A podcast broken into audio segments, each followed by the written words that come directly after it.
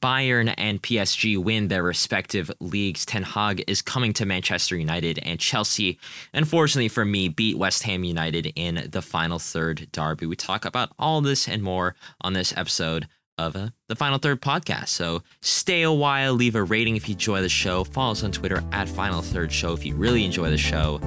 And yeah, hope you like it.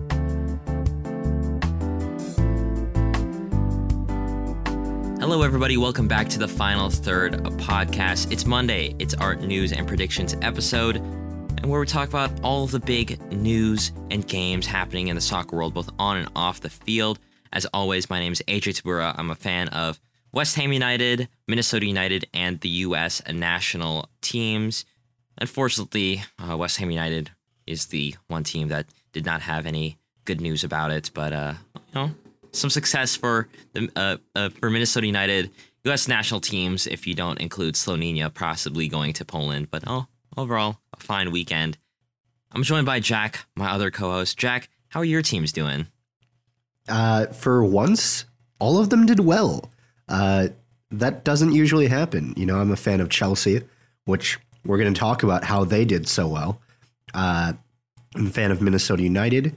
I'm a fan of, fan of Atalanta, who actually picked up a win, uh, and a fan of the French and U.S. national teams. And to any listeners out there who are potentially noting that my voice is a little bit strange, more gravelly, maybe, uh, that's because I'm getting over a cold.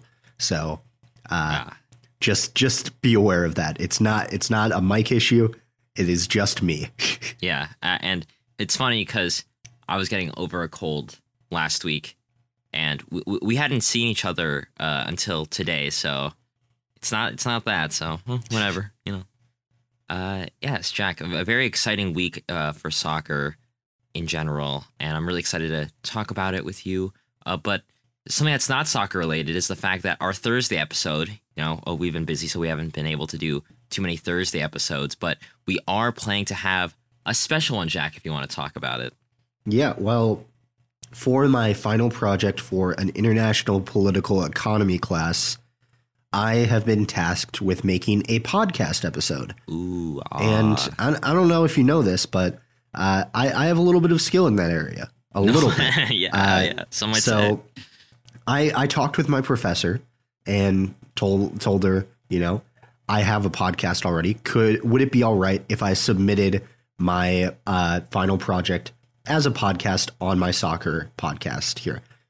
And they were okay with it. So that's exactly what's going to happen yeah. on Thursday. It's we're going to feature an episode on trade sanctions, which is pretty timely with Russia and, you know, sanctions are pretty relevant in football as well. We do, we, we do, do you do you reference uh, Chelsea at all in the podcast? Slightly, although those are financial sanctions rather than trade sanctions, which yeah, we'll yeah. talk about the difference in that. We'll, okay. we'll talk about it. A little little sneak preview, you know. All right. So m- maybe in some slight way, it is tangentially related to soccer, at least the it business is. side of things. Okay. Yes, that that that that's the link. That's the link here. Okay, I'm excited. I'm excited. And listeners, I hope you all are excited too. That should come out uh, on Thursday. Follow us on Twitter uh, at Final Third Show if you want to uh, see me be sad uh, over a West Ham loss today and uh, some of our other takes as the week progresses, as well as go to our website, finalthirdshow.com, for a one stop shop for our podcast. Uh, before we get to our main stories, I do want to highlight crazy week in MLS uh, to highlight Minnesota United, three to zero over Chicago. That is three three fifths of the goals that they've conceded this entire season. So really happy about that. DC United uh, sink New England even further. New England have been might set the record for largest discrepancy downwards for most amount of points the previous season to least amount of points the next. Austin FC continue to be absolutely on top of their game. I think near the top of the West, second place to only LAFC, who got the job done against FC Cincinnati. San Jose, I have no idea what happened there. Actually, I do. I watched the highlights, but they get their first ever win thanks to, in part, a, like two goals in the space of one minute. Espinoza in the 64th and Yueill in the 65th. Seattle just didn't have an answer to Espinoza, who scored a hat trick. That was crazy. And then today, where NYCFC beat uh who did they beat today? Toronto, Toronto. FC. Yeah, five to four. And yeah, Bono and Johnson just had a competition to see who's the worst goalkeeper. And I suppose uh, Bono won that competition. A, a crazy week in MLS, also considering that like four different games were just zero zero. So, uh, you know, duality of MLS, I suppose. Yeah. I, I just wanted to mention that because we don't really talk about MLS because there's so, so much news going on, but gotta love the best best league in the world, and we'll definitely talk about them as the season progresses. All right, Jack, let's talk about something that happened today. Jack, where did we go together today? Well, we went to Brits Pub in Minneapolis, which is predictably a British pub. Uh, It was great. Well, for me, it was great. It happens to be the home bar of the Twin Cities Chelsea supporters group, Yeah, uh, which. How, how many people, AJ, were there wearing West Ham jerseys? uh, there was there's one handsome fellow wearing a, a West Ham jersey. I'll say that. I'll say that did, did he also happen to get around, get up and dance around the table after a certain Lukasz Fabianski saved a penalty yes, and it Yeah. was uh, that that man had a very fun time. for about three minutes there? for for about let's get let's give it like seven Se- seven solid minutes of, of jubilation followed by disappointment. I will say, however, uh, it wasn't a terrible time considering that the food was really good. Brits Pub is a great place. Yeah. Uh, I had poutine there, breakfast poutine, and that was really good. So, Yeah. as- aside from the, the loss, a good experience altogether. I, I had a fried chicken biscuit with gravy. That was that was really good. Yes. Uh, we're not sponsored by Brits. Uh, wouldn't mind being sponsored by Brits, to be fair. Hey, but I, I I would be okay with that too, even if I'm a West Ham fan. So if that if that tells you anything, uh, take it take it and run. You know what I mean? So yeah, but Jack, we we didn't just eat food there. We did watch the game as, you alluded to. Uh, because it was, you know, the final third derby, so obviously we got to start the the the show off with us talking about the heated rivalry. So for anyone that's not a Chelsea West Ham fan, you'll have to bear with us as we talk about maybe the the, the biggest rivalry of all of football, the final third derby. yeah, probably. I, I think so. Jack, a, a tepid first half, I would say. Uh, I, I think we, we we were a little late to the game because I my, my electric scooter ran out of battery when I was uh riding over to uh, the the light rail station, so we missed the train, so we had to wait for the next one, and it was like you know twenty minutes gone in the first half. Not a lot of shots, I'll be honest. Uh, each side had a fair share of shots, but the XG by that uh, end of the first half had to only be 0.2, 0.3 for, for either side. Like it, it was very, very even, not for great reasons. It just was not the best showing offensively. Jack, would you say so? Yeah, um, you know the XG Philosophy Twitter account, which uh, I, Yes. I I know you follow for sure. Mhm. Um, they posted at halftime. You know how they usually post the XG at halftime. Yeah. Instead of putting the XG, they put two yawning emojis in Yeah. in that place. Which, uh, you know, that that's a fair assessment of the first half. Uh, Mm-hmm. No real breakthroughs. A lot of offsides for Andrei Yarmolenko. Yeah. But uh, lived offside uh, Yeah. this game. So yeah, I mean, uh, to talk about tactically why that was the case, I would say it was because this was two teams that had a back three, really uh, like back fives going at each other. West Ham because we did not have any more healthy center backs than Craig Dawson, and so we had uh, four fullbacks be a, a part of our back five. So that was that was quite the experience. I I, I thought they did fine, but uh, definitely both sides very much so canceled each other out in that first half. I can't even remember like huge amount of chances other than like uh like some corners for West Ham and I think like one for Chelsea. there was the Yarmolenko chance where he wasn't offside and he he made he made a shot attempt and it skipped wide of the post. That is true. Like, That's right. That yeah. was and the and the Kanté shot that was saved after it was deflected. That's those are about the two big chances in the first half. Yeah. Uh, the second half, I, I feel like opened things up a, a little bit. We saw uh, some more shots. Uh, I, I think Mount had a, a couple of shots that uh, were saved. I remember Timo Werner after a, a, like a scramble in the box had a pretty clear shot on net and Fabianski saved it. There's that one that uh Yarmolenko chance that was very very funny because not only did he you know was like at least a yard offside like it was pretty clear how offside he was he had a 1v1 against the goalkeeper like twice he had two shots and he shot it right at Mendy both, both times. times. Yep. And if if that didn't represent West Ham's uh, offensive firepower in this game, I don't know what what will. Like Benrahma was also I, I I didn't even know Benrahma was playing. That's how poor it went uh, for him. Jack, any other aside from you know the things that happened in the the 80th minute and beyond? Do you have any other thoughts about the second half? Uh, I mean, it looked it looked pretty good for the most part for Chelsea. You know, uh, controlled the game decently. Kai Havertz had a few opportunities here and there. Uh, Ruben Loftus Cheek was playing pretty well as well. I will say that. Uh, mm-hmm. Oh yeah, and as an expression of Chelsea's dominance in this game as well, uh, the ending stat was twenty six shots to six. Yes, which seems about right. Uh, and, and, the XG, Jack, which always in, in AJ's mind matters more. Uh, that? 2.95 for Chelsea to 0.66 for West Ham. Yes. Uh, but I, I uh, I'll also say Chelsea barely played in their own half in the in the 2nd mm-hmm. half. Like there were so many times where West Ham had a goal kick or had a clearance, and you're like, all right, time to break away. And then it immediately got recovered by a Chelsea player. Yeah and it was a lot of pressing from Chelsea. The one thing I noticed was that our defenders had to like kind of hit it back towards each other and were forced to play the long ball, which, you know, when you have the likes of Jorginho and Kanté, you're able to recover that pretty easily. And so a very good job in that case. Uh, 2.95 XG.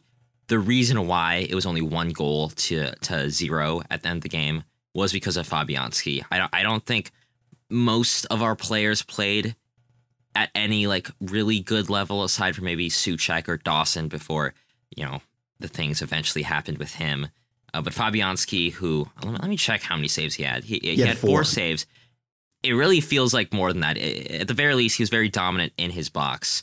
Uh, but yeah, I mean, the reason why West Ham did not play as well, aside from the obvious talent gap, has to be the fact that unlike some other you know other smaller London clubs, we had a, a, a European game coming up on oh, Thursday. Yeah. So oh, sorry. Oh, so wow. you know, we rested the likes of uh, Jarrod Bowen, Declan Rice, Antonio, maybe uh, Vlasic, who you might expect uh, to play. And obviously, we have our center backs uh, injured or whatever. But for the most part, we we we rested the three most key players. However, you know, that's obviously not enough uh, to to to rest. That that's not a, you know, a good enough excuse, but at the very least, the injured players plus the rest gives you a little bit of reason why West Ham did not play as well as they probably could have.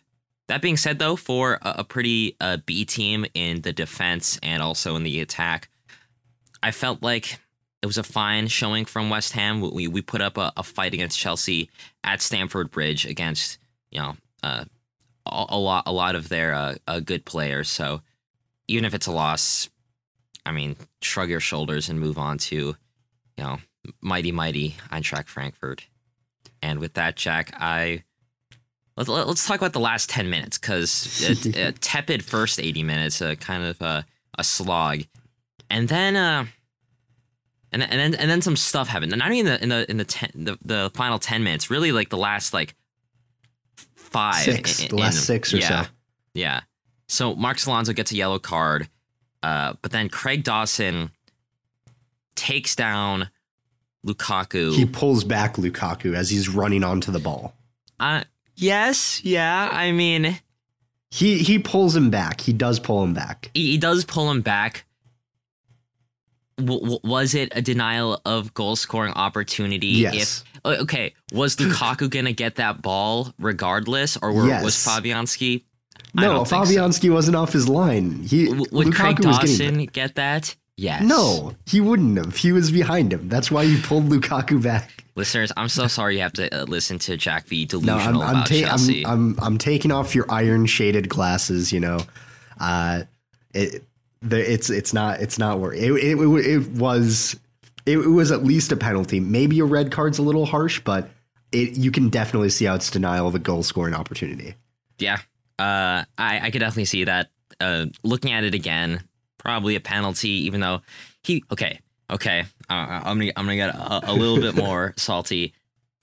I feel like the pull was outside of the box, and then the fall was inside the box. I, I and I, I don't know with such like a, a long kind of contact time or a, a long like time of conflict. I don't necessarily know in the rules what gets classified as like the tackle. Either way, probably a penalty. Not that it mattered, Jack. Something amazing happened. Something Georgie- unspectacular happened from Chelsea's perspective. Jorginho did his little hop step with, with the penalty, and it was a bad penalty. Get him It off was- penalties. It, it, it was like He's worse than like the Mbappe and penalties for France. Like it, it was like pretty close to Fabianski. He passed it to him. He passed Yeah. it to him. That he straight I- up passed it to him. I, I think it's one of those things where if he dives the wrong way, it's like, ooh, how like cheeky, you know? But the fact that Fabianski just watched it and just casually dive, like didn't even have to fully outstretch his arms.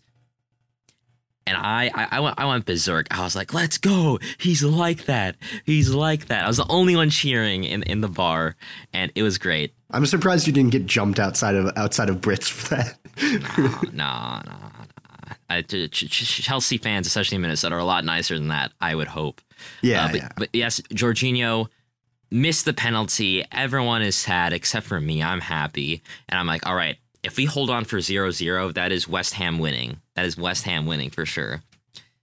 And then we kind of uh, try to hold on to the ball, fight for a penalty on the other side. And I swear the ball went out. I haven't looked at it since. I'm not gonna you know hold too mu- much of a grudge against it. Um, but then the pen the the you know the counter goes off, and then Jack, what happens?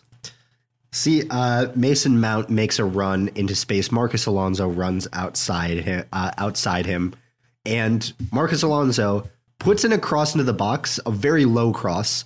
I, I didn't have high expectations for it, but the the man, the myth, the legend was arriving at that moment. The LeBron James of soccer. Yes, I have his jersey hanging up in the background right there.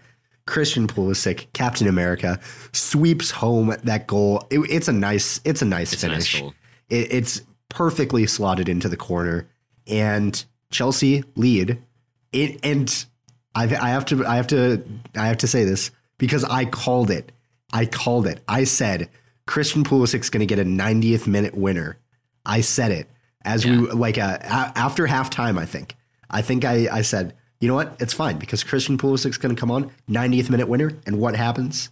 90th It, ha- minute it winner. happens. I think you even asked like the the phrasing was, "How would you feel about uh losing?" But it's a a, a Pulisic ninety minute ninety minute winner, and I'd be like, honestly, it would suck and be sad, but it wouldn't be as bad as like Timo Werner or Lukaku scoring against us. And you know what? I, I even at the bar, I was like, hey, you know what? You know, Chelsea, they won, fair play. They're the better team, obviously. Pulisic scoring, can't be mad about that. Got got to got to keep up the the American uh, agenda in soccer. So I what one last thing before we move on on from this because we have been talking about it for like 15 minutes, but yeah. most I've massive gotta teams. I, I've got I've got to say, I wish I, I I caught some pictures. They're on our Twitter at Final Third Yeah. Show uh, of of AJ's reactions to things. uh, I so wish I had caught his reaction to full time because Brits Pub they do this thing where they ring a giant bell at the front of the bar when Chelsea score a goal. And as soon as that happens, they just start raining it. The entire bar cheers, except for AJ, who just has his head down on the table. because uh, three minutes before this, he stood up, started cheering, walked around our entire table, and then kissed the West Ham badge. Yes, yes, that happened. Yeah, And then that happened. Uh, I wish I had captured that. If, if I wish, honestly, I wonder if Brits has security footage of those three minutes. I'd pay for it. I'd pay for it. I, I, I pay for it too because that that was a hilarious moment, and in in about a day, I'll feel a lot better about it. Um, I won't feel better about a week because Craig Dawson was our last center back, so we're gonna we're gonna be pumping out a a, a fully fullback back line unless we call in some of our youngsters. So Uh, you're playing Dutch football now. 1970s Dutch football. yeah, total football, man. No Yeah. positionless. What Fabi- position do you play? Yes, that, that's that's the motto. Fabianski up top. Who cares? Who cares? Yeah. Uh, but overall, good game from Chelsea. So, uh, in the second season in its existence, West Ham and Chelsea split the final third derby uh, trophy. I don't know what it is, like oh, whatever you want to call it. You know, the series is tied. Basically, Yeah. what I'm saying. No, no away goals. No, no away goals. We'll we'll, we'll say it's tied. We'll say it's tied. Because it benefits West Ham. Yeah, and, and- and if we have we went on away goals uh, next season, then I'll definitely say away goals matter. okay, yeah, yeah. Jack, let's talk about another big thing that happened this week, and that is two teams have won the championships of uh, their two respective top five leagues. Uh, and that is Bayern Munich have won the Bundesliga after a win over Borussia Dortmund, their heated What? rivals. What a shock! Oh What my god! Shock, what a shock! Wow. and uh, PSG win Liga after a pretty solid campaign from them. That's no way, bro. Oh Uh, man! all right. wow. All right, all what, right. what yeah. a shock! Wow. What a, what a shock indeed. wow. I think I, I don't remember how uh, we we predicted everything. I'm gonna say that we probably predicted Bayern Munich uh, to win the league, uh, PSG to win the league as well. In fact, I'm almost certain that that's what, what I said at least, Jack. I, I don't remember if you remember. I, I said said. PSG would win league on, but I was I was faithful in Dortmund at the beginning of the season. Bro. I know. I, I trusted them, but then I forgot that the Bundesliga is a monopoly. That I forgot. I forgot. My bad. It, it is. It is because uh, so Bayern Munich beat Borussia Dortmund three to one in Der Klassiker. Bayern Munich now, of course, seventy five points. Have not lost a, a match uh, in the league since. Let me go back, Jack. Uh, I'm, I'm going. I'm February. going back. February 12th. February.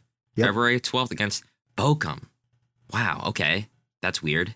Yeah. That's that's very weird. Okay, all, all- right, but yeah, uh, Bayern Munich had the very impressive win, so much so that this is now the tenth tenth Bundesliga title in a row for Bayern Munich, which puts them up with some of the most legendary legendary teams of years past in pretty much any league to win 10 titles in a row. I know, you know, Instagram, Twitter, Reddit comedians are going to be like, "Oh, they win every year." 10 in a row, no matter how you cut it, is going to be impressive. PSG couldn't do it. Uh, Celtic couldn't even do it. So to be able to dominate a league that that isn't a farmers league, there are very good teams in the Bundesliga. I think is an achievement, Jack. Can you can we at least give them that? Fine, but I think it's still. I I, I think it takes away each time uh, they win it in a row. You know, just a little bit. Like Dortmund won it twice in a row, right? Uh, in uh, 11, 12, or the year, yeah, 11, 12, and 10, 11, I think, were the two seasons they won it in Mhm. a row. And ever since then, it's just been Bayern winning it every time. And yeah, it's impressive, but also that kind of happens when you buy up all of your opposition's best players over the years. Right. So there is that. hmm I mean, even then, even then, I still want to give them credit because a, a lot of that isn't necessarily the fact that they're buy. It's not like they have like an exorbitant amount of money. Because if you go to the, like the net spend of European clubs, it's not like Bayern Munich is at the top as you might expect them to be. A lot of it is the fact that they are able to have, take good business, you know, pressure the clubs to give them uh, those players for cheap, uh, give them for free, as a lot of uh, their best players have been acquired by. And I, I think that's something to applaud. On the flip side, so I, I respect uh, Bayern Munich is what I'm saying. PSG, I'm not going to respect as much because obviously they spent a lot of money and they bought Messi and um, Mbappe recently, Neymar recently. Uh, they've got the likes of uh, Donnarumma, uh, Verratti, like all these players that either cost a lot of money or were world class just to begin with, right? Uh, Di Maria as well. And so uh, PSG league's not done yet, but in Liga they have uh, 78 points. They win the title. Uh, I, I think yeah, th- th- this uh, gives gets them tied for most Liga titles with a Saint Saint Etienne. Jack, did I pronounce that correctly? Saint. Etienne. Yep, close enough. Close enough. Okay. Yeah. Okay. All right. All right. All right. Saint Etienne, but yeah. Thank you, Jack. Uh, uh, resident. No, uh, never, mi- never miss an opportunity to flex French. You know. I know, I know. Uh, but that's also, you know, pretty impressive, Jack. But as you alluded to, it, it does make the league a little bit more boring when you kind of can guess what's going to happen at the end, right? Yeah, I'd say so. Uh, I, I, it's it's like watching a movie for like the fifth or sixth time, right? If you know the ending, especially like a, a horror movie, right? Like uh like Friday the Thirteenth, you know how it ends. You're not going to be spooked by it anymore. Like it, it's it's the same thing every time. So, is it still impressive to an extent? Yeah, but when you look at the players that PSG have over you know, Marseille, Rennes, or Monaco, who are second through fourth, you, you kind of expect them to do it. Mm-hmm. Yeah, and that's not to say again that, that that they are bad teams that they don't deserve this win, but it does kind of cheapen it and to the point where I, I I did not watch a lot of Bundesliga this year because in the seasons past I was enamored by the likes of Dortmund, the likes of you know Nagelsmann's RB Leipzig, and before that Rangnick's RB Leipzig to Borussia Mönchengladbach, Bayer Leverkusen with with all of their you know uh, amazing great players, you know Timo Timo Werner and uh, Kai Havertz uh, were on like th- those teams before. You know Schalke at one point recently they they were like pretty okay, pretty good. And now, not only has Bayern like weakened those teams to the fact that like you know, watching Jesse Marsch's RB Leipzig, and even now, like I'm not, I'm not as entertained. Borussia Dortmund is just kind of annoying to watch with their inconsistency. Still, still like it. I'll, I'll still watch it if it's on. Um, but given the chance, I'm not going to pay attention to the Bundesliga because the teams aren't as entertaining, and the title race isn't interesting.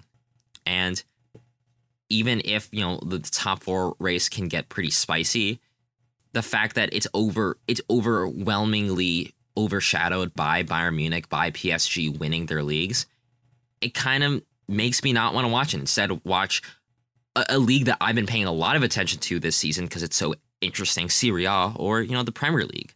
Jack, I have a feeling you're the same way. I don't even think you were really watched the Bundesliga to begin with, right? Uh, no, not really. Uh, I, I don't know. I, I never had like a team that I super supported in it. Like I'd watch it. I watched Au- Au- Augsburg's first few games when Pepi signed for them. Mm-hmm. Uh, honestly, that's about it. That, that- oh, yeah. yeah. I mean, a bit of a mistake. uh, although I, I like a lot of Augsburg's players. They have some good players in there. Alright. Uh, and I also know we have a listener out there who is a big fan of FC Augsburg, and Oh, nice. honestly, I do hope they stay up because I think it would be good for Pepi uh, to stay in the Bundesliga. But you know, uh, I I just wanted I was just looking at it because I, I made the point about Bayern buying up the league's best talent, right? Mm-hmm. So out of their squad, which is four, five, six, seven, 20 players, they had 20 players on the bench and in the starting lineup. How many of those do you think are from their own academy? Uh, who?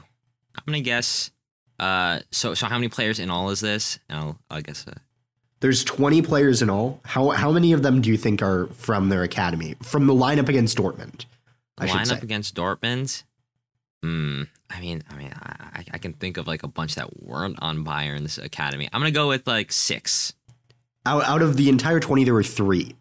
Okay. Uh, and two of them didn't. Uh, actually, one one of the two of them played. One of them did not play at all. And his, I don't think they, they he's played eleven matches, uh, five hundred forty two minutes this this season. But overall, Neuer bought from Schalke, Pavard bought from Stuttgart, Upamecano bought from Leipzig, Hernandez, Atletico, different, Davies, Vancouver, a little different. Kimmich uh, came from uh, Stuttgart as well. Uh, Goretzka came from Schalke. You've got Gnabry, who came from, I want to say Hoffenheim. It- he was on loan before. Uh, and then uh, Coman from PSG. Muller is the only one in the starting lineup who's from their academy. And Lewandowski from Dortmund. Just all of their lineup is just a lot of the league's best talent getting filtered to the top because you know as Bayern's dominance increases all the players in the league especially the best ones they want to win silverware in the it's, league it's a positive feedback loop. Exactly. So the only so the only team that like the best of the best players in the league want to move to ends up being Bayern. And so it creates this sort of loop where Bayern winning only makes them stronger. And mm-hmm. so like it's it, it's just going to keep getting probably more and more congested up there. Mm-hmm. And the byproduct of this is that Bayern Munich's like the the, the, managers of Bayern Munich of uh, PSG, uh, one of which is Pochettino, who's finally a, a, a league winner. That's uh, that's crazy. Uh, but they are defined now not by their success in the league, but rather their success in Europe. And so that's why uh, Pochettino obviously got in heat uh, for not bringing PSG a, a Champions League, which they were probably one of the favorites for. Nagelsmann, uh, part of it's because they got knocked out early of uh, the the German Cup, but also because they got knocked out by Villarreal in the quarterfinals of the Champions League, and that cr- makes it very hard for Bayern Munich fans, PSG fans to find true happiness out of their team if if their expectations are super high. But it also makes it hard for these managers to stay and, and thrive when you have to live up to Hansi Flick winning uh, the the sextuple or, or whatever it was. And because of that, and because of their dominance, I feel like their main form of competition, their main form of revenue and exposure doesn't come from their dominance of Liga or Bundesliga. Because let's be honest, like, do most American casual fans of PSG or any casual fan of PSG, do they really watch them play against, I don't know, Rennes? And, and uh, Rennes's a good team, but I don't think they really care. I, I think they mostly care about how PSG do in the Champions League. And so, because of that, I can see why teams would want to be in the Super League. And I understand that Bayern Munich and PSG were, were two teams that did not want to be a part of the Super League. But when it comes down to it, when, when the disparity between you and your leagues are so, so high, something's got to happen. I'm not saying I, I'm advocating for the Super League, but something has happened with the other teams. Whether it's, I don't even know. I like, I, I don't even know the answer on how to stop Bayern Munich, and I know a ton of other podcasts have answered that question or try to, but something's got to happen, or else this like idea of a Super League or or, or like a, a better level of competition is just going to continue because the Champions League right now is that only spot for them to really like try to like flex their muscles in a way that's not overbearing. I don't know. Jack, do you have any thoughts on that?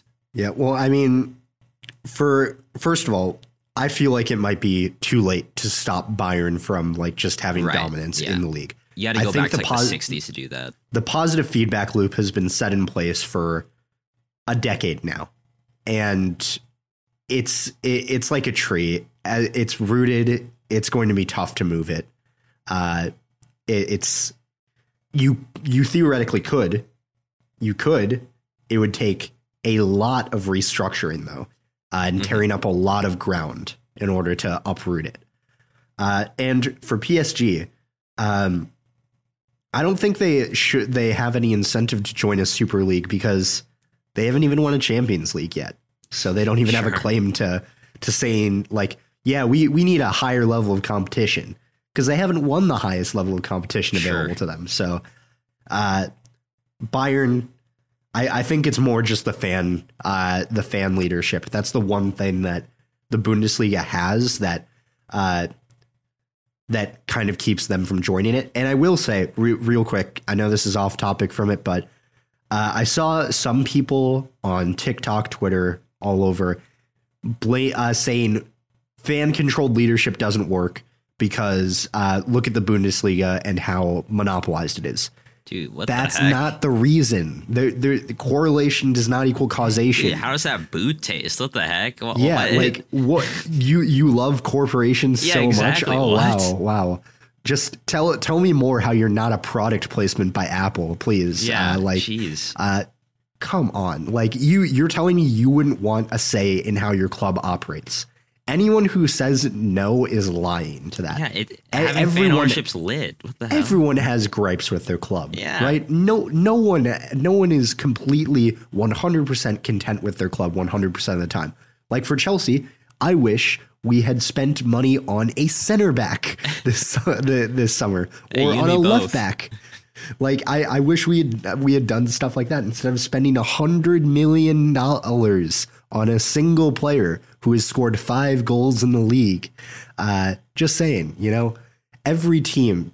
If, if you're if you say if you're trying to pass this off as fan controlled, like fan ownership stakes is the reason the Bundesliga isn't competitive, you're just wrong. Uh, please take Yeah. a statistics course from from from your friendly political methodology nerd. Please learn statistics. I beg. You tell him, Jack. You tell him. Jack, speaking of statistics, Yeah, let's go into some Little- stat I. I, I, op- I opened up a little a little thread there. You know. All right, yeah, I like that. Jack, why don't you tell people uh, who want to learn about statistics what stat padding is? Yeah, well, stat padding is uh, a quiz basically on stats uh, throughout the soccer world. Uh, and you know, AJ, because of the result today, uh, you you you know how it feels to come in second place in uh, Okay. competition. Yeah. Uh, but you might be familiar with the uh, with the phrase from childhood: first is the worst, and second is the best. Right. Yeah. Uh, so the theme of this stat padding is second is the best. And for oh, this, wow. I'm going to give you a statistic in a league, and you're going to tell me who ranks second in Oh my that statistic. Okay. Not top, because pe- people always remember who finishes as golden boot, right? But no one remembers who finishes in second half the time. sure. So let's go through it, you know? Uh, AJ, I have six questions here. Are Mm-hmm. you ready? I honestly don't think I am, but I will try my best. We'll, we'll start off with an easy one. We'll start off with an easy I one. hate okay? when you do this because I'm gonna get this wrong and I'm like embarrassed. Oh, okay. All right. The first one.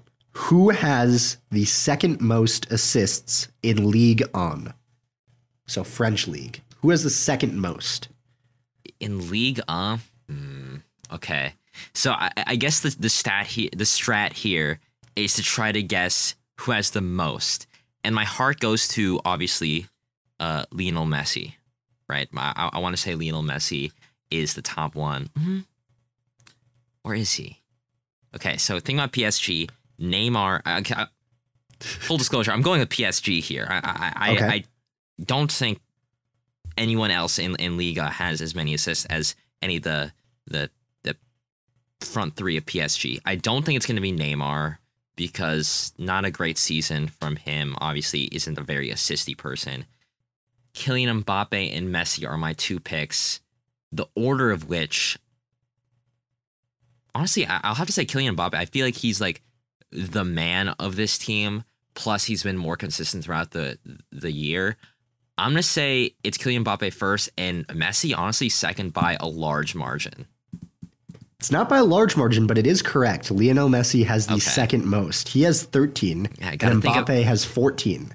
If So- I think out loud, it it, it helps. And you are also correct that Neymar is not even near the top. Uh, he has five assists. okay. You- h- How many goals does he have? Is he, has he just been Neymar? invisible? Uh, Neymar has 11 goals and five assists. So not invisible. He's only played 19 matches, though. So, right, he's been injured. Yeah. yeah. So he's missed about half the season. Okay. But Jeez. you, you did get one point there. So There you go. See, I told you, starting off pretty easy. Okay. Uh, the next one, another relatively easy one. Who has the second most goals in the Premier League? Uh, Premier League. Okay, so it's obviously Salah first. I'm gonna go with uh Son because he's been that guy for Tottenham, and I uh, going through the other like possible like striking or attacking forces like Chelsea. You know, it's been a, a wide range. Uh, Ronaldo kind of off the mark a lot of the times. Uh, Liverpool, everyone else is you know not as good as as Salah. So I'm I, I'm gonna go with uh Tottenham's Heung-min Son.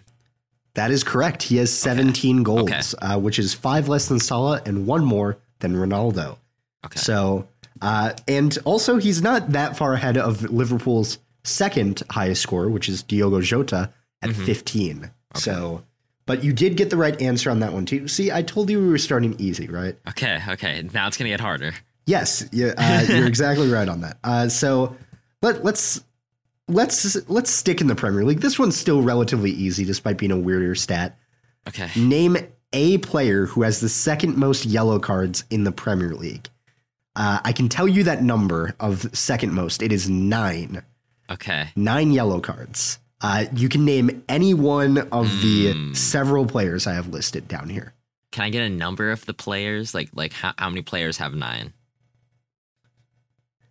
Ten have nine. Ten. So you you've got you've got a decent chance of, of getting one. And because this might help me, who has first? Who, who like how how many how many yellow cards does first have? First place has I'm just checking to make sure because I didn't write it down on that one, but it is Yves Bissouma with ten. Okay. Well, I was gonna guess him anyways, so cool. Uh, I'm gonna go. My heart is telling me a specific player, and it's it's so loud that I can't pick any other player. I'm gonna go with Granit Xhaka of Arsenal, just because that's like a Granit Xhaka stat to have a lot of yellow cards. That is so close. He has eight yellow cards. It's at He it's, let me down. It, He let me down. it's it, it's not a bad guess to be fair. Uh, the ten players, I, I think I counted. Yes, who have nine yellow cards are Bruno Fernandes, Mhm. Conor Gallagher, James Tarkowski, Jan Bednarek, oh yeah, Jared, sure. uh, Josh Brownhill, sorry, uh, Junior Firpo, Richarlison, Hmm. uh, Ruben Neves, I forgot his first name for a second, Scott McTominay, and Tyrone Mings. yeah. I, They all have nine yellow cards. Granit Xhaka, come on, man. Yeah, I, I, I will say it's a it's a solid guess. So you, Yeah. Okay. that that's not a terrible instinct, but all right. Next one here. Which Serie A team oh boy. has won the second most penalties? the second most penalties. Hmm. Which which team would would have like the most penalties? I don't I don't even know like how do you describe a play style that would be conducive of that. I'm gonna go with maybe like one of Inter or AC Milan being first, but I'm not gonna go with the other one of them to be second. I'm gonna go with weirdly enough, I'm gonna go with Atalanta simply because I feel like their attacking play style allows for more chances, like more breakaways to happen where uh, a, a DOGSO incident would happen or, you know, an errant errant handball would happen. So I'm going to go with Atalanta having the second most penalties. Your thinking was so close to correct on the first part. Atalanta actually only have four penalties darn. awarded. It is Inter Milan who have the second most with 10. Okay. Napoli have the most with 12 awarded. Okay. Uh, so you you were you were on the right track, and I, I was like, he's gonna get it, and then you shifted away from it, uh, unfortunately. But uh, yeah, Atalanta not very good with uh, penalties this season. Probably not. Uh, yeah, uh, much to my disappointment, I will say. All right, next one. Going over to Spain, what La Liga player has the second most big chances created in the league? And this, there's three different players here. Three. Okay. Can, can I can, like like with the yellow cards? Can I get the the numbers for first and second? First and second, yes. First has 13, and second has 12. Okay. So it's pretty close. It's pretty close between them. I I, I want to say Vinicius Junior is near the top. Him or Karim Benzema. I feel like I feel like those two. I talk about them a lot. They create a lot of chances. I'm gonna go with like one of them being on top. Uh, honestly, I I could not even imagine who who could be second, especially with like being that close. Ooh. Uh, hmm. I'm gonna go with like. I feel like Barcelona don't really have like a single player. I'm gonna go with uh Atletico Madrid. Uh, what's his name? Carrasco. I'm gonna go with Carrasco second. That he's close to second. He has nine, but Uh, it is a Barcelona player that's one of them. Ousmane Okay. Dembele has 12. ah, yeah, uh, along yeah, with sure. Iker Muniain from uh, Athletic Bilbao and Nabil Fekir from Real Okay. Betis. So, though, and then top, you got the top one correct. And Is it- this is is, it- kind is of it- proving my point that everyone gets, everyone remembers the top. Is it Benzema? Bem- yeah, okay. it's Benzema. Yeah. All right. Wow. Oh. Uh, so you're, you're doing you're doing good at getting the top ones uh, narrowed down, but Yeah. Great. Good. but unfortunately, that's not the point of this game show here. Yeah. so. I'm, I'm kind of I'm kind of like selling after the, like the first two. It sucks. Uh, so the last one is a Bundesliga themed question. Okay. Okay. And this one Who has the second most clean sheets in the Bundesliga? Okay. I'm gonna go. And there, there are two that are tied for second. I I feel like you got you got to go with Neuer first. Is this, wait, you said clean sheets, right? Yep, clean sheets. And you said there's two tied. there are two tied. And uh, I will say this there are four players on top with 10 clean sheets and two with nine. Okay. Ah man, so I'm I'm honestly gonna go with Neuer being one of those uh four players. Other than that. I, I I I don't know if I if I know their. Ooh, actually, RB Leipzig had like even if they couldn't get the attack going, they had a lot of like good defense at the beginning of the season. Thanks like Jesse Marsch's inability to have a, a good uh, offense. So I'm gonna go with RB Leipzig's goalkeeper, who I'm completely forgetting. I, I'm, I'm just gonna say I'm, I'm just gonna go with RB Leipzig, and, and I, I know this might be cheap. I don't know their goalkeeper. I'm gonna go with RB Leipzig as a team having the most uh, second most clean sheets. I'll, I'll accept it because he is Okay. he is one of them. Uh, it is Let's Peter go. Gulácsi, Hungarian goalkeeper. Okay, Uh, ga- uh, and the other one, surprisingly, I honestly this one surprised me the most out of all of these.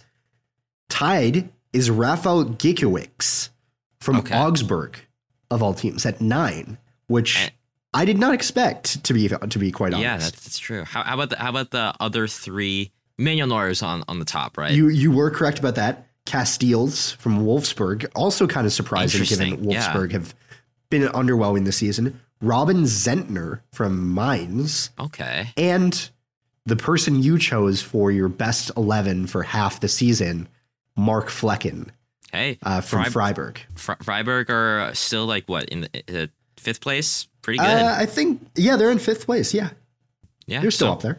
Yeah, awesome, awesome, cool. I, I was going to say uh, uh Sommer of uh, uh Mönchengladbach, but I, I know they're not playing well. So Yeah, they haven't, they, they have given up 58 goals this season. So, yeah, uh, so definitely not going with them. definitely, def- I mean, you, you got, you got 50% overall. Yeah, awesome. Well, Not, not I'm very, bad. very, very happy about that. Listeners, hope hopefully you did better, if not the same as me. All right, Jack, let's talk about some more uh, teams winning competitions, and that would be Real Betis beating Valencia in the the the, the a cup that I feel like is definitely underrated. I love Copa del Rey. I think honestly it might be my second favorite, uh, hmm, third favorite. I also like uh, Coppa Italia uh, in terms of like the European domestic cups. And to their credit, I think it's been since like 2004 or 5 that they've last won a Copa del Rey title and they were able to do it in their home city of uh, Sevilla. So big big win for them. Unfortunately, it had to come at the hands or the feet of a certain American Yunus Musah kind of shanking his penalty during the penalty shootout. Uh, so, Jack, I don't know if you were able to uh, catch this match or catch any highlights other than the Yunus Musah miss. I just saw the Yunus Musah miss, and Yes. yeah, Yeah. uh, yeah, it's tough. Uh, so just to go over what happened, uh, um, Arsenal legend Hector Bellerin assisted uh, Borja Iglesias uh, for Real uh, Betis. Uh, I, I say legend. I I have to say, uh, Hector Bellerin, when I played uh, for Arsenal in Football Manager like 2015, absolutely killed it. He became like like a Hall of Fame caliber player. Like he was that good. Uh, but obviously, he's you know doing well for Real Betis. Uh, for Valencia, they tied up in the 30th minute. Uh, Hugo Duro one to one thanks to a Moriba uh, assist. After that, it was uh, you know pretty tepid. Uh, three big chances for Real Betis, one for Valencia, pretty evenly matched. 14 shots to 15 shots, and overall a deadlock. A, a lot of it came down to just the superior uh, play from both sides to deny any of the attackers a goal. Uh, you know, shout out to uh, Bellerin, shout out to uh, uh, Moriba, Gayà of of uh, of Valencia. So you know, really, really a good play from them, and it went down to penalties. And I remember one of the commentators when I was watching the penalty shootout said, "I just have a feeling that." The reason why a team will miss is because a young player will eventually just shank a shot and send it over the crossbar. And after uh, three rounds of evenly matched penalties, you know, uh, Soler, uh, uh, Joaquin, Guardado made their, their shots. Yunus Musah sent it, uh, I think, up and right. And does it hurt that it came right after a Mexican player made their penalty? Yes. Does it hurt that an American therefore lost the final and it was, you know, some fault of his own? Yes. However, is this an indictment on Yunus Musah? Of course not. He's a teenager. He's what, 18, 19 still. He'll have plenty of chances to win trophies like, I don't know, the Nations League and Gold Cup that last time I checked, Mexico doesn't have. So, you know, congrats to Re- Real Betis. It's a great, great, uh, you know, competition to win. The fact that it wasn't the, you know, one of Atletico Madrid, Barcelona, Real Madrid winning is really, really cool to see. So, Jack, any thoughts about this? I, I know you weren't able to to catch the game, but any, any thoughts on uh, Valencia losing? I did catch one specific interesting narrative, and I think it for for anyone who watches sports and loves a good narrative, I think you'll enjoy this one. I love So- narratives. Real Betis, their captain is 40-year-old Joaquin. Right? That that is that is their captain. He played for Real Betis from 2000 to 2006. He was there when they won their last Copa del Rey. He came back to Real Betis in 2015 after playing ironically for Valencia Yes. uh, Malaga, and Fiorentina. Uh, but he is he is retiring, I believe, at the end of this season because he's forty. You know, he he's he's played a long career. yeah. It, yeah. This last season. Wow. Yeah. Yeah. That's right. But the interesting thing, he got married in 2005, and Uh-huh. in 2005, the guest of honor at his wedding was the Copa del Rey trophy. No There's a- way. that I I'm I unless unless what I saw was a complete lie, but I I I'm there there it is. I, I found it from ESPN FC on Twitter. Uh, 17 years after the Copa del Rey trophy was guest of honor at his wedding, 40 year old Joaquin wins it again with Real Betis. So that is a fitting cap to his career for sure. Uh, you know, for not many players, regardless of position, and especially not players who play on wing as, as a winger, they don't they don't play for that long. yeah. But he he has played for 22 years at the senior level. That's Dude. super impressive Shout out. Joaquin. really good That's for him. Crazy. Really, really good for him. Uh, great narrative for it. You know Great that narrative. that that's when it's the team that you would prefer not to win necessarily. Uh, in a competition, if there's a good narrative behind it, it helps you get over it. I think. Yeah. I mean, full disclosure, I did predict Real Betis to win. So I think I said Valencia would win. Yes, you So, did. Yes, you did. So cringe, cringe, cringe, cringe. Yeah. Uh, I I have some other narratives for this game. Uh, number one is the fact that Manuel Pellegrini is uh, the head coach of Real Betis, and you know, not West Ham legend. Actually, he uh, signed a lot of players that ended up being kind of dead weight for this team, and uh, we had to pick up the pieces. But you know, appreciate his time here, and good for him for finding more success even after uh, we let him go. So really, really cool to see. Another one is just the fact that again, both these teams do not spend to the same level as Barcelona, Real Madrid, and Atletico Madrid.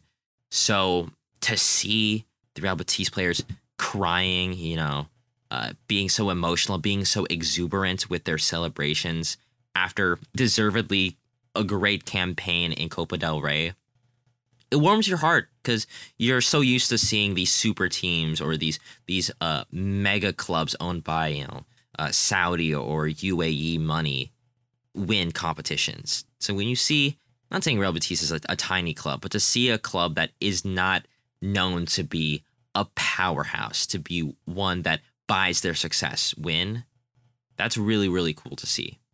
So I don't know, shout out Claudio Bravo, I guess, and and everyone else on, on the team. Uh, big big win for them. The last thing I want to say is that part of me is glad Valencia didn't win because, as some people might know, their uh, owner sucks, and I really don't want to see Lim get any success because he is a terrible, terrible uh, owner who wants to drive Valencia downwards. And maybe this will be a wake up call for him to sell the club or do something else. Yeah, that's all I have to say about Real Betis. I, I, didn't, I didn't even know I had that much to say, but you know, really good game.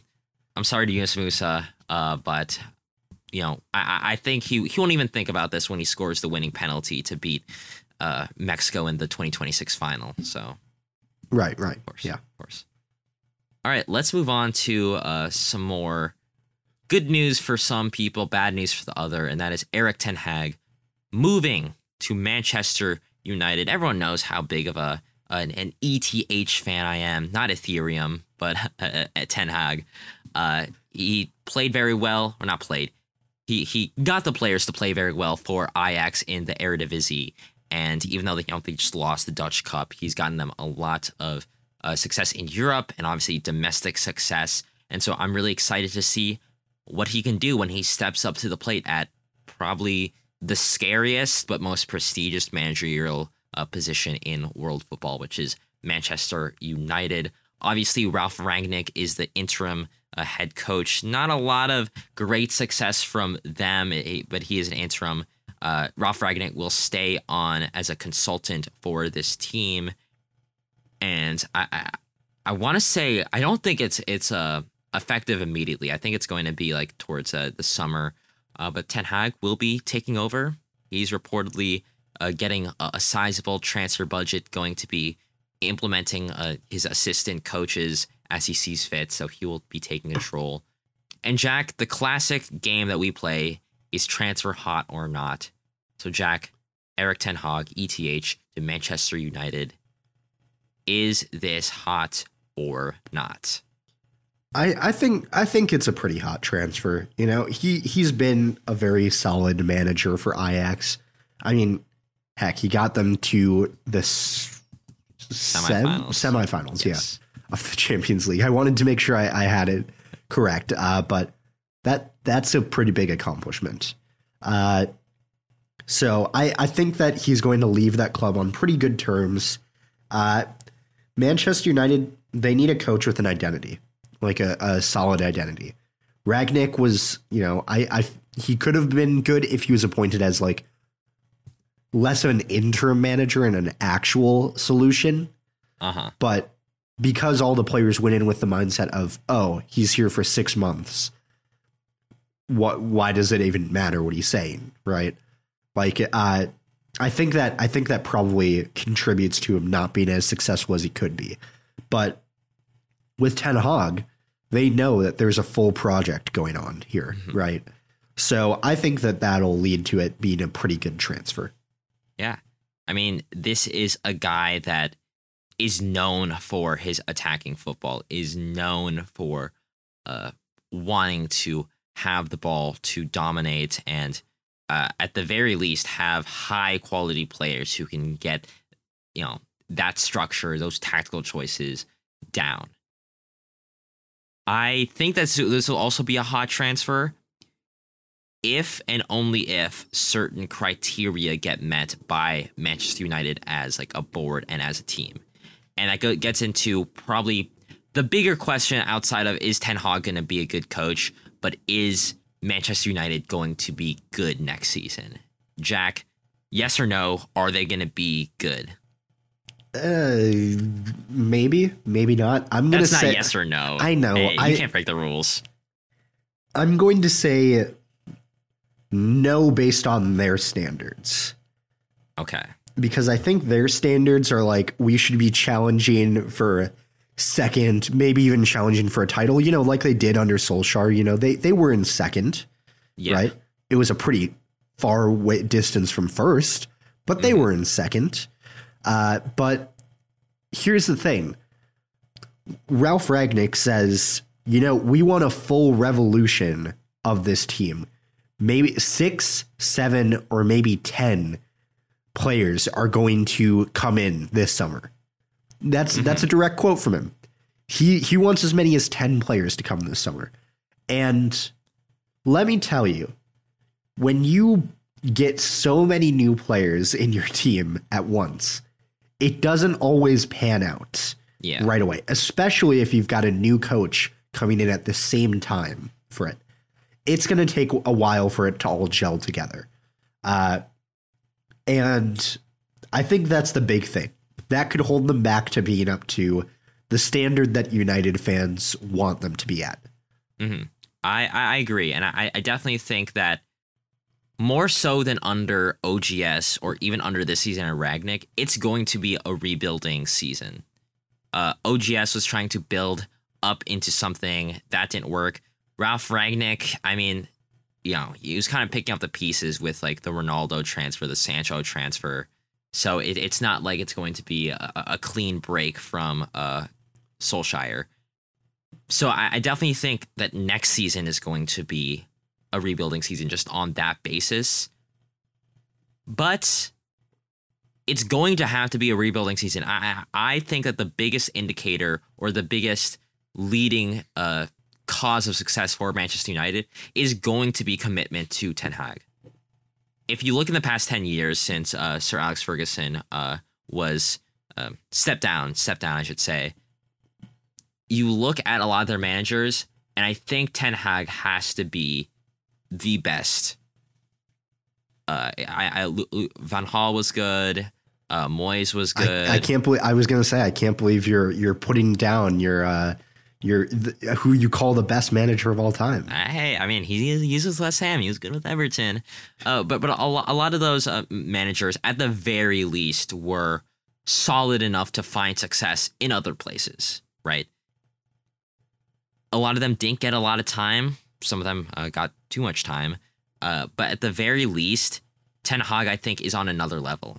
He has a 73.9 win percentage with Ajax, and that goes beyond just having good players he's a very good manager. He's able to get the, a lot out of his players.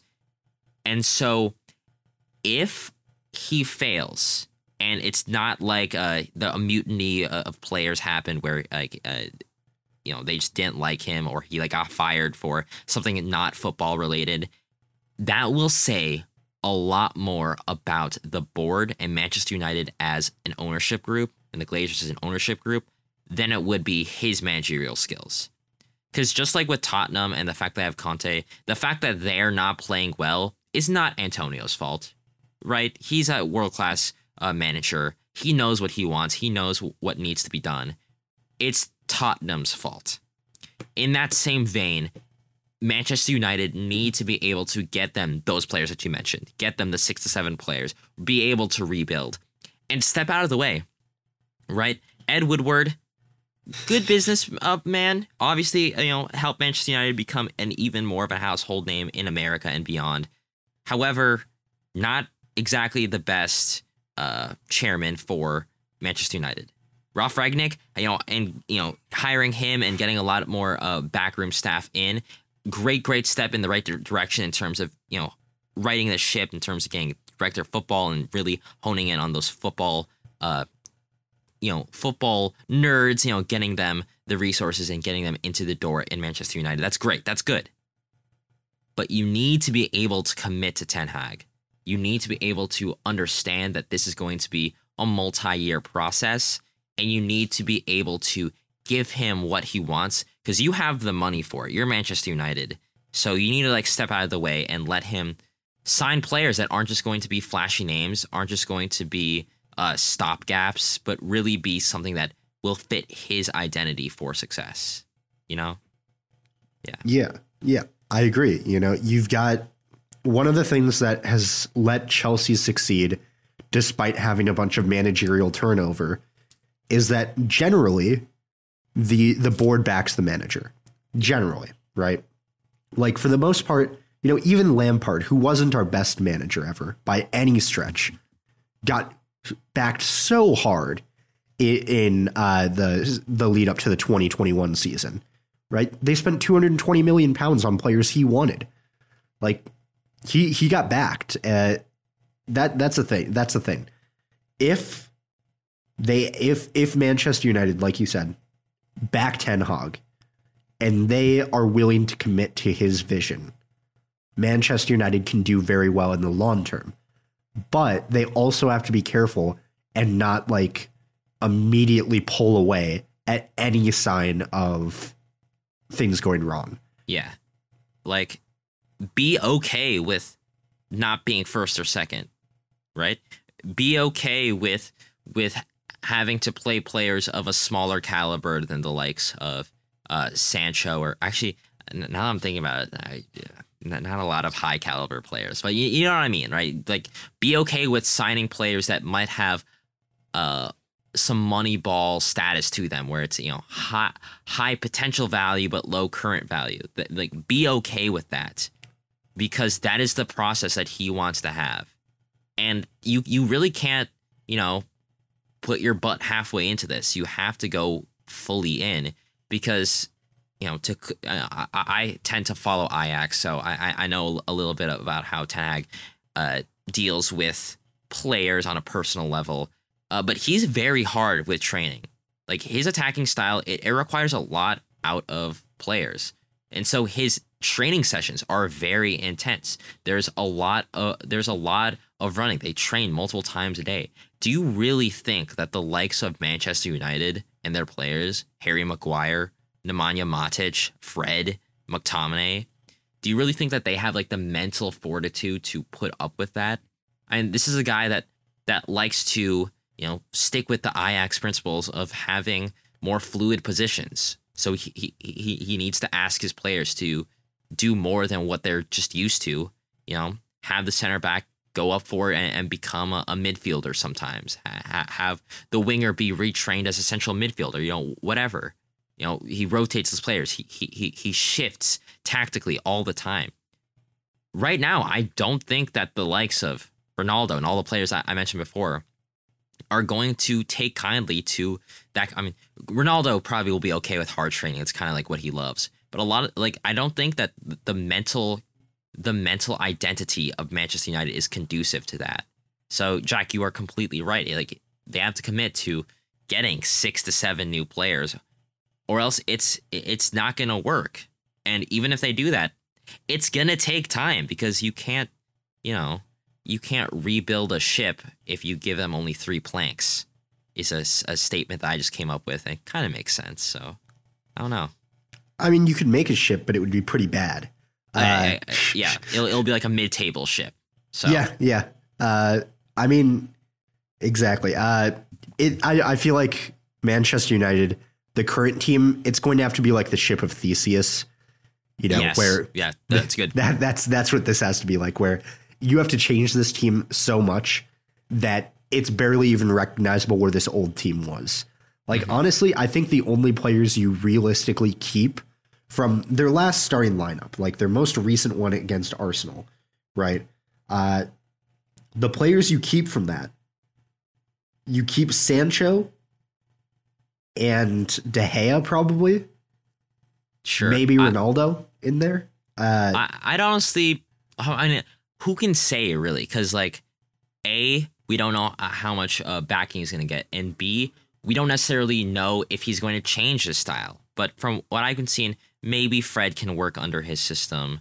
Uh, but everyone else, either gone or try to find somewhere to to have them play better with. It's a different position, or just like getting rid of them. I don't know. Yeah, like that's that, that's just how how I see it. But I am thinking that it's going to all depend on the board. So, hot or not, obviously it's it's not hot at all for Ajax, who leave a pretty big hole uh, in the managerial uh, position. But reserving judgment till they have uh, the state of their their club sorted out come August, come September. I, w- I won't give a, a consensus answer, but I, I will say just him coming here is a hot transfer. And I could definitely see them going back to the days of old where they can really challenge for something better. Yeah. And I'll leave it there. All right, Jack, let's close things out with uh, an, early predictions to some cup finals that got set. DFB Pokal Freiburg beat uh, how many? How many? Uh, Union? No, no. They, they beat uh, Hamburger SV Yep. uh, to make it to the final. Meanwhile, RB Leipzig uh, beat Union Berlin and then subsequently lost to Union Berlin in the league to make it to the DFB Pokal final. Those of you will remember that RB Leipzig was in the final last season. So, Jack, Freiburg versus RB Leipzig.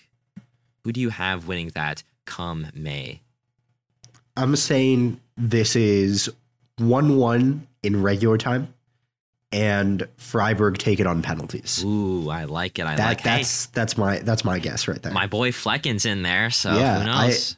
I mean, hey, as we found out from the from the stat padding, both of them have great goalkeepers yes, they do. uh, with ten and nine clean sheets respectively between them. So I don't know, but honestly, I I think that both these teams are really good, and I I think that they're going to be evenly matched, like they have been in both games this season.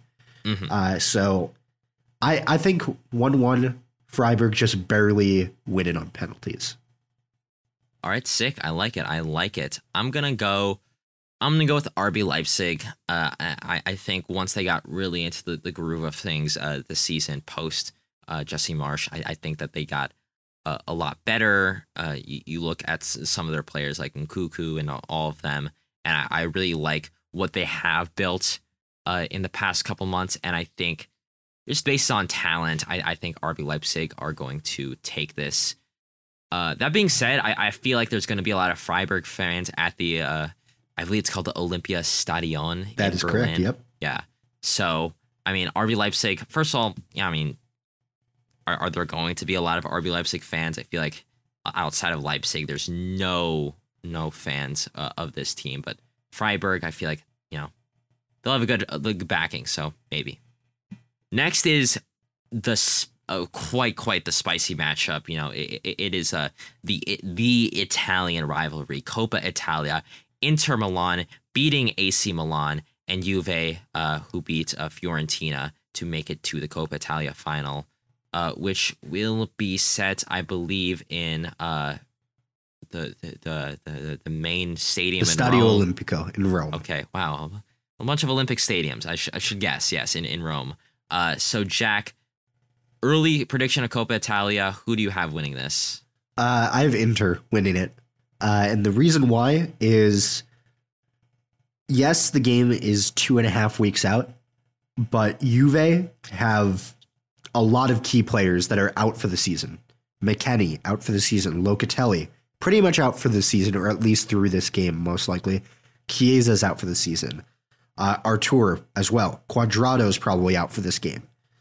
That's a lot of big players. Uh, Inter are missing Vidal, who is out with a sprained ankle and he could be back in the next week or 2 Mhm. Uh, I think Inter are going to do this. They're also they also beat Juventus earlier uh, this season, like five games ago, uh, and they were like, it was a well deserved win too. Uh,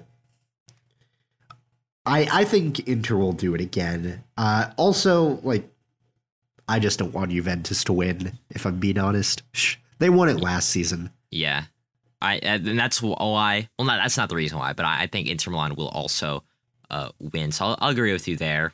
A lot of talent. Juve has been very streaky, uh, even though they have bounced back pretty well and are into the top four. Uh, going off of form, going off of how handedly Inter Milan was able to beat AC Milan, I'm gonna go with them. Jack, we talked about the Champions League, UEFA Champions League, uh, a couple of weeks ago, I think, and you said I believe Manchester City and Villarreal in the final. I said Real Madrid and no, I said Manchester City and Liverpool. Yep. No, no, Yep. I, I no, no. I, I, I remember I changed my answer to Real Madrid and Liverpool. Uh, but however, we did not talk about the Concacaf Champions League, uh, which it will be between Seattle and Tigres. Pumas. Pumas. Pumas. Yes. First leg is going to be at Pumas' home stadium in Mexico. So, Jack, not just this game, but for the, the second Lego as well in uh, Seattle at uh, their home stadium, who do you think is going to be lifting this trophy? I'm going with Seattle this time around yes, because sir. Yes, sir. I know the danger of this. Picking an MLS team to win the CONCACAF Champions League final almost never seems to pan out. But, but here's the thing Seattle, it's pretty clear from their league results that they don't care about the league until the CONCACAF Champions League is done. Yes. They really don't seem to care about that. It, so much so that I believe they're second last in the West. yeah. Uh, so, you know what? They're resting up. They're resting up. I admire it. Yeah. Uh, Even though they're- they started Ruidíaz, Roldan, Lodeiro, and Morris. No, this no, no, they're resting. Don't worry, they're resting. Okay. They're resting. Okay. Yeah. Yeah. Yeah. Resting. Uh, they're they're totally resting. It, it's not that they were just bad and inconsistent in that game. No. Uh, Yeah. But honestly, Seattle Sounders have looked very good this season uh, in the Concacaf Champions League. yes. so yes. I I I want them to to win as well. Like I think every MLS fan wants to see them win, Hold on. except for Portland think fans. I I I I, I think there's a certain Canadian province and American uh, state Yeah, that would that- probably not want to see them win. And also, I'll be honest, I want them to win because uh, I, I went to one of their Champions League games uh, against Club Leon, and that was that was a great time. And so it'd be really cool to say, yeah, I, I went to uh, I, I went to one of the games where the Champions League winners uh, won their game. That's pretty cool. However, I know how bad Seattle fans are going to get if they win. We're not going to hear the end of it. There's they're going to always say that they're going to be the they're the, the best team in MLS regardless of how they're actually doing just because they they're the only team to win this iteration of the Champions League. However, do still want to see it and the reason why I'm st- I'm going to go Seattle as well is the fact that they do not have a game in between the two legs That is true. scheduling wise, I, I think MLS threw him a bone. I think I think this is kind of MLS's policy with international games like this. Uh, but unlike Pumas, who have a game in, on Saturday uh, between the two Wednesday games, Seattle Wednesday off completely, rest up, get ready for the home leg, and it's back again. And just for that, I think that's a huge, huge amount of weight off their shoulder. Even if Pumas rests all their players on Saturday, it's 100% rest. So Seattle, I'm going with them. Knock on wood. No score line. I uh, I don't think. I, I'm just gonna go with, with Seattle winning. And let me say uh, re- regarding Seattle fans potentially becoming unbearable. Uh, AJ, you you've seen Avengers: Infinity War, right? Yes, I have. It's a small price to pay for salvation. It is. That's absolutely Just to quote uh, Thanos, there, I, I think I, th- I, I I I I think that uh, you know it's worth it. Just Yes. just so we can shove it in Liga MX's face, just just for that, you know. and especially if Morris and Roldan can score some goals, very very happy. I'd be very very happy. No, they're both scoring a hat trick. Haven't you heard yet? Uh, that's Yes. that they're they're they're both going to do it so they make it to the 2022 World Cup. Yeah. So, yeah. oh man. Well, uh, I mean, I, I like to see the likes of uh, Obed Vargas play well. Uh, I don't think he really has a, a huge amount of goal scoring ability in him, but I would love to see him play well. The the the 16 year old, I want to say, yeah. So yeah, that is it for this podcast. We gave some predictions. We went over some news. We talked about uh, some boring uh, things like Bayern Munich's winning the Bundesliga 10 times in a row, but also some exciting things like Ten Hag moving to United and Betis winning their game and final. Uh, Jack, if people want to hear more about the news, the predictions, the hot takes, where can they hear us from? Yeah, well, you can find us on Twitter at Final Third Show. We post on there a lot. Especially, you're going to want to check out uh, the reactions uh, of AJ. That, yeah, sure. As they constantly changed throughout uh, the last five minutes of that game. Uh, that that was pretty good. Again, you know, we're I, I I'm I'm I kind of want to check to see if I can get footage of of the of that somehow. You know, I wish there was a way, but check out our Twitter anyway, so you can see what we do have on there. Uh, there's plenty on there. Also, check out our website, one stop shop for all things on our podcast. Uh, you don't want to miss it. Yeah, finalthirdshow.com for that website.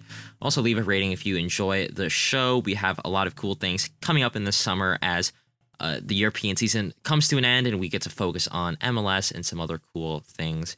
Uh, so definitely, you know, leave a review to keep up to date with that. Uh, follow us if you haven't already. Put that notification bell on. Uh, tell a friend about the show. Tell your dad about the show. I'm sure he would love to hear about how PSG and Bayern winning is bad for uh, the game. And yeah, we'll see you guys uh, this Thursday for uh, a tangentially related soccer uh, deep dive, but also same time, same place for next week's news and predictions episode. See ya. Bye for now.